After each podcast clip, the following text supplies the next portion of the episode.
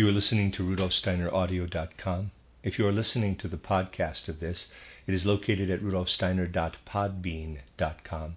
Please consider becoming a patron.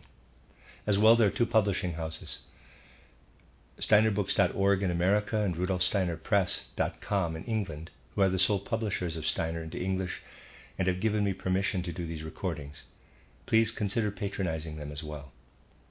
This is a reading of uh, Collected Works, Volume 266, Part 1, or Volume 1, uh, from the Esoteric School, Esoteric Lessons from 1904 to 1909 by Rudolf Steiner, translated by James H. Hindes. This is Lecture 2, given in Berlin on February 15th, 1904.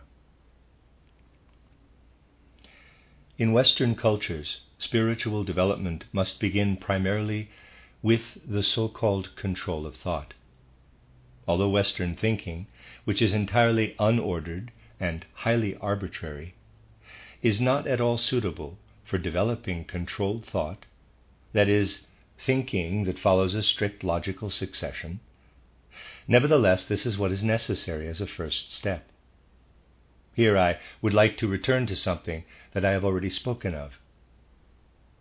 We must develop a sensitivity for perceiving illogical, badly controlled trains of thought. Ordinary human beings will experience a kind of pain every time their senses are strongly stimulated. However, those people are very rare who are sensitive to uncontrolled, inconsistent thinking and experience it as pain. And yet, this is a step that everyone must take, and not only with regard to thinking, but also with respect to reading our Western literature. I do not make exception for a large number of books found in our theosophical literature. There you will also find many uncontrolled thoughts. Most people of the present age think in an uncontrolled fashion, and every uncontrolled thought signifies a reconciliation or balancing that has not been carried out, an inability to place oneself in a relationship appropriate to the appearances. It is like a, quote, slipping out, close quote, and a slipping in the physical world is also a reconciliation or balancing that has not been carried out with the physical world. We must develop with us an intense feeling for good thinking that carries through to the end, so that we feel a kind of physical pain when an improper thought occurs within us or from another person. In ordinary life, it is not possible to control one's thoughts in this fashion. Consider how much you are forced to continually think in an illogical fashion when you are engaged in your professional life. For people think illogically everywhere in daily life, in businesses, in the higher professions, in natural science, in history. You encounter illogical thinking everywhere. And the most illogical of all you will find in jurisprudence, there where one should be thinking the most logically. Those who want to arrive at higher knowledge themselves, and not just hear it from other people who have it, must begin to live their lives from within. In order to do this, they must entirely close themselves off from the rest of their lives, at least for very short periods of time during the day. Even if it is for only five to ten minutes, or only three to four minutes, they must devote themselves to their own inner life and to such thoughts that do not originate in our immediate culture, not in our everyday life, but have rather a higher origin thoughts in which one can place one's trust. This withdrawal, this living and weaving in a world of thought that is strictly ordered, this devotion to such a world of thought, if only for a shorter a short period of time, that is what compensates for the distraction and fragmentation caused by external civilization. Then, strengthened with an inner center, we can go through the everyday world. We can lead ourselves through the everyday world through our ability to remove thoughts from our field of inner vision if they do not belong to our ordered life. Do not think that you will always be able to do this. Just remember that when you cross the street, you are not lord of your own thoughts. That from all sides, without your being able to do anything about it, thoughts from the surrounding world are attacking you, affecting your consciousness, using it to play, so that you are a plaything of your consciousness. As long as you lack the power to reel in your thoughts as if on a string, you cannot expect that the inner world will open itself to you. We can only expect to become Lord of our own thought world when we manage to free ourselves from everyday life for a brief period of time and lift ourselves to ideals. When one acquires love for an ideal, then one achieves inner strengthening. It does not depend upon, upon grasping a thought with one's understanding. Consider the first thought in Title Light on the Path. Quote, Before the eyes can see, they must be incapable of tears. Consider it today, tomorrow, and again and again. Then it begins to be alive. And if you deflect everything else that tries to interject itself and mix up this thought, then it will become the center point of your being. It lives and weaves within you. It will show you that it causes other thoughts to come forth from it, that it is endlessly fruitful. And you will see what you have to overcome inwardly. A sensitivity to wrong thoughts must take root within you. It must reach the point that you feel you are being stuck by needles of wrong thoughts. You must also feel this when you are reading books. If you cannot feel pain caused by illogical thinking, then neither can you develop proper thinking. However, you must not only understand proper thinking, you must also love it. You must love a thought as one loves a child. You have seen your child today, yesterday, and the day before yesterday, and you still love it. You must do the same with your thought world. When you think that you have understood a thought, you must not push it out of your thoughts, but rather turn to it again and again. When you can do that, then you are equipped with a kind of, quote, thought armor, quote, and then the transition stage ceases, the stage when you had to fight off thoughts that were illogical. It ceases when thoughts are facts to you just as much as a chair, a table, and so forth. You become positive. Those who live in the spiritual world know that. They also know that they are always surrounded by thoughts that are powers and forces working upon us. Those who are receptive for it can see how thoughts of hatred, how thoughts of goodwill are sent back and forth between people. They see how thoughts are drawn into people and how they bounce back. There are people who stand before us in a strange way. They stand there as if surrounded by a crystal body, in the middle of which they live. And all inappropriate, unsuitable thoughts bounce off this crystal sheath. Those are people who understand how to lead a meditative life, who understand how to regulate their lives from within. You can test whether your thought control has been successful, but not by simply saying to yourself, quote, Now I am thinking correctly, but rather by using a barometer that can show you how your thinking is controlled from within. And for those who follow the path of knowledge, that is one's dream life. For those who truly understand these things, one's dream life is valued highly, though not in the same way as by others who are superstitious. For those who understand, it has an entirely different significance than for people who have not yet managed to control their thought life. For most people, dream life is a wild, mixed up confusion.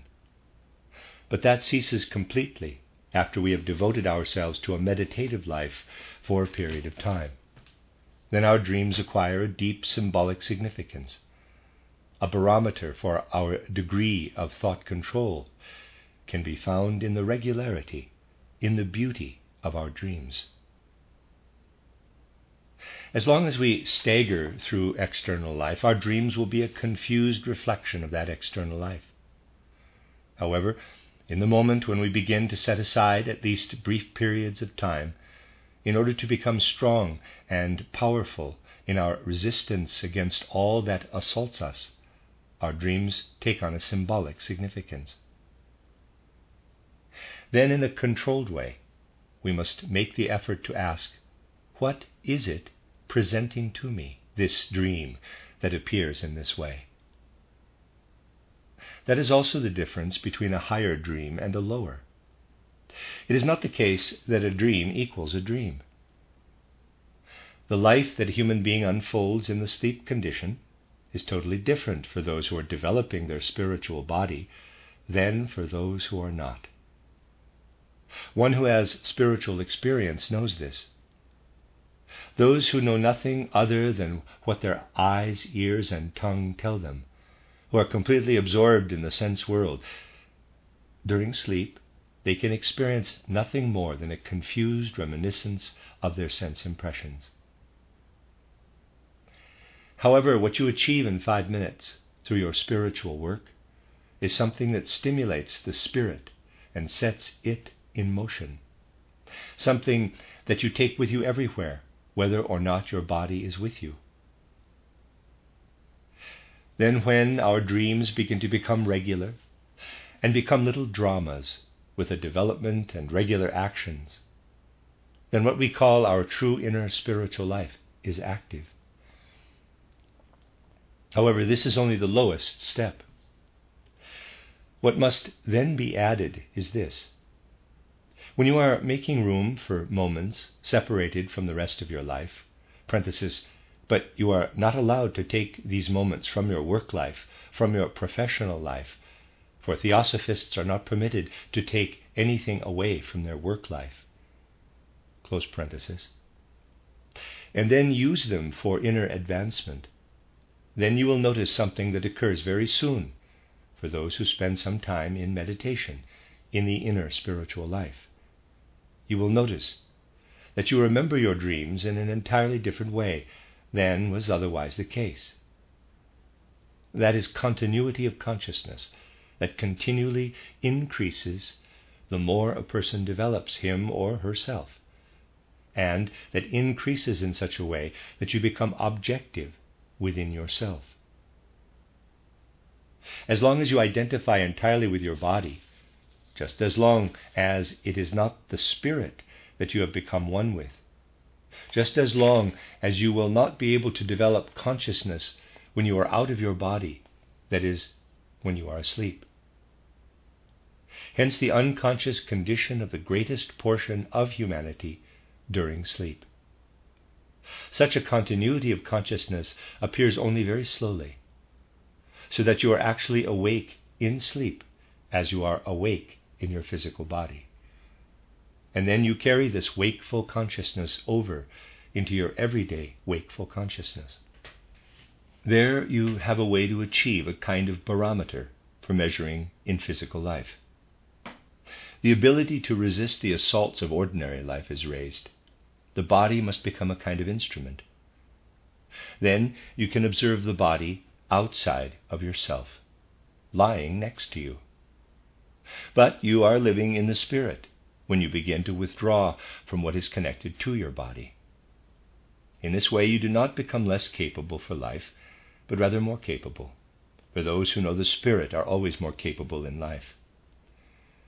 It all depends on your setting aside part of your day in order to devote yourself to higher thoughts that have nothing to do with everyday self seeking, ambition, ordinary sensual comforts and that you let the light of such thoughts shine into everyday life. Thus, we have understood the very first teaching in Title Light on the Path. It does not want to lead people to asceticism. It does not want to estrange people from this world.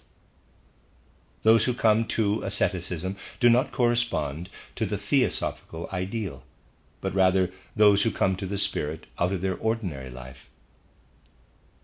When we read in Light on the Path, number one, kill off ambition, number two, kill off love of life, number three, kill off the wish for comfort, and then, right after, number four, work as those work who are ambitious.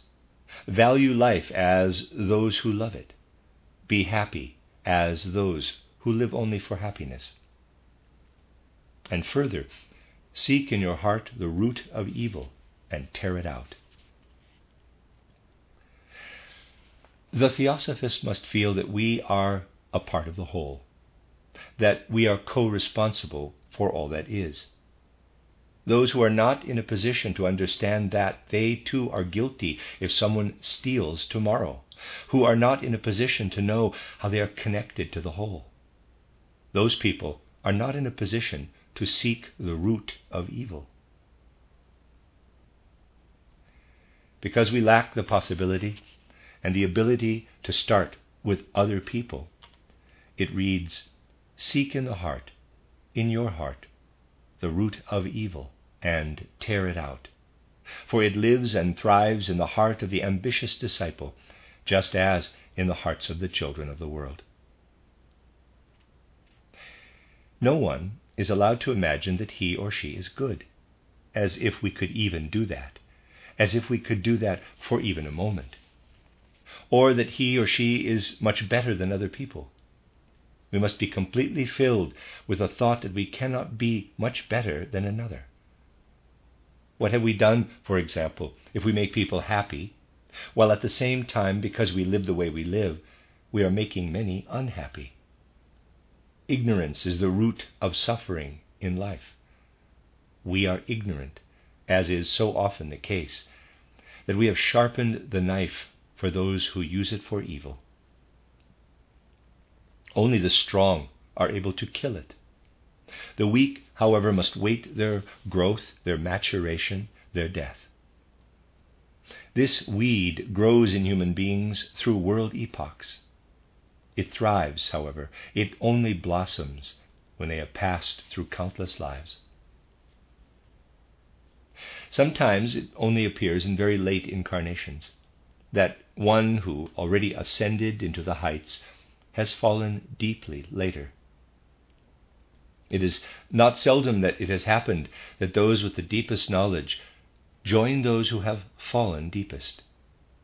Those adventurous souls were indistinguishable from the great ones. Those who want to tread the path of mastery must tear this weed out of their hearts. And then the heart will bleed heavily, One's entire life will appear to have been destroyed. Receive this word almost literally, but in a spiritual sense. Consider what the highest meaning and grandest value of life is. Say to yourself, quote, There is no end to the value of what I have seen, and how endless are the things for which I have lived. Yet they are perhaps entirely without value. I must begin a new life if I no longer wish to live in the manner to which I am accustomed, if I do not want it formed and created by an influence foreign to me, but want to shape and create it through my own inner life. We then do not become another to external appearances, but we are leading our lives following a different impulse we will be guiding our lives not out of vanity, not out of ambition, not out of sensual comfort. For we will no longer be able to do that, but rather out of a sense of duty, because it must happen out of a higher insight. The ordeal must be endured. It may come to you on the first step of the perilous ascent which leads to the path of life, perhaps at the last. But consider well that it must be endured, and fasten all your energies upon the task. You are not allowed to live in the present moment, nor in the future, but only in the eternal. The seer can perceive how thoughts, like spears from the external world, pierce those who live in the present moment. Thoughts that could be detrimental bounce off those who live in the eternal. It is not eternal success, excuse me, it is not external success, not what we can achieve that brings us further, but rather that we live in the eternal in every moment. We will achieve nothing if we strive with greed. We should not live in the future, but only in the eternal. This giant weed cannot flower there. This blot upon your existence is wiped out by the very breath of eternal thought.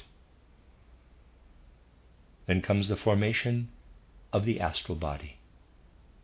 Just as we worked on the mental body through thought control, so too we must work on our astral body by ordering our memory. It must also be controlled, must become an object for testing. That exerts an enormous, significant influence on one's entire life. You must discontinue the habit of having egotistical thoughts of regret when you look back on your actions. What you remember must simply be there for you to learn how to do things better. We must learn from the past and use our memory to make our souls more capable. When we so regulate our memories that we do not look back in an arbitrary way, but rather look back even at what appears to be the least significant things, so that they become a school for learning, then we strengthen the backbone of our soul. When we strengthen our memory in this way, then astral vision is formed. This transforms our astral body into an organ of the will that we can then use. We must disaccustom ourselves to tears. We must overcome sympathy and antipathy so that we can bring the proper attitude to images in our memories. When we have become Lord over our memory, over our ability to think and form mental pictures, then we have reached our preliminary goal. We recognize that those who do not practice this must constantly feel that they are dependent upon every spiritual, in quotes, draft around them, like a swaying reed that is thrown this way and that by every passing thought. There is no other means of getting into the astral and mental world than to create and form oneself from within. Those who organize their memories who in the evenings form the cloud like shape into regular radiant forms, namely the higher parts, which proceed from the head and heart, those people will show that they live from within into the outer world. When human beings have come this far, then nothing bad can reach them any more. In their presence, we could send them thoughts of the worst sort, and those thoughts would come right back as if they had not even touched them. In their meditative work, they have built a spiritual covering that surrounds them. The end of Lecture 2.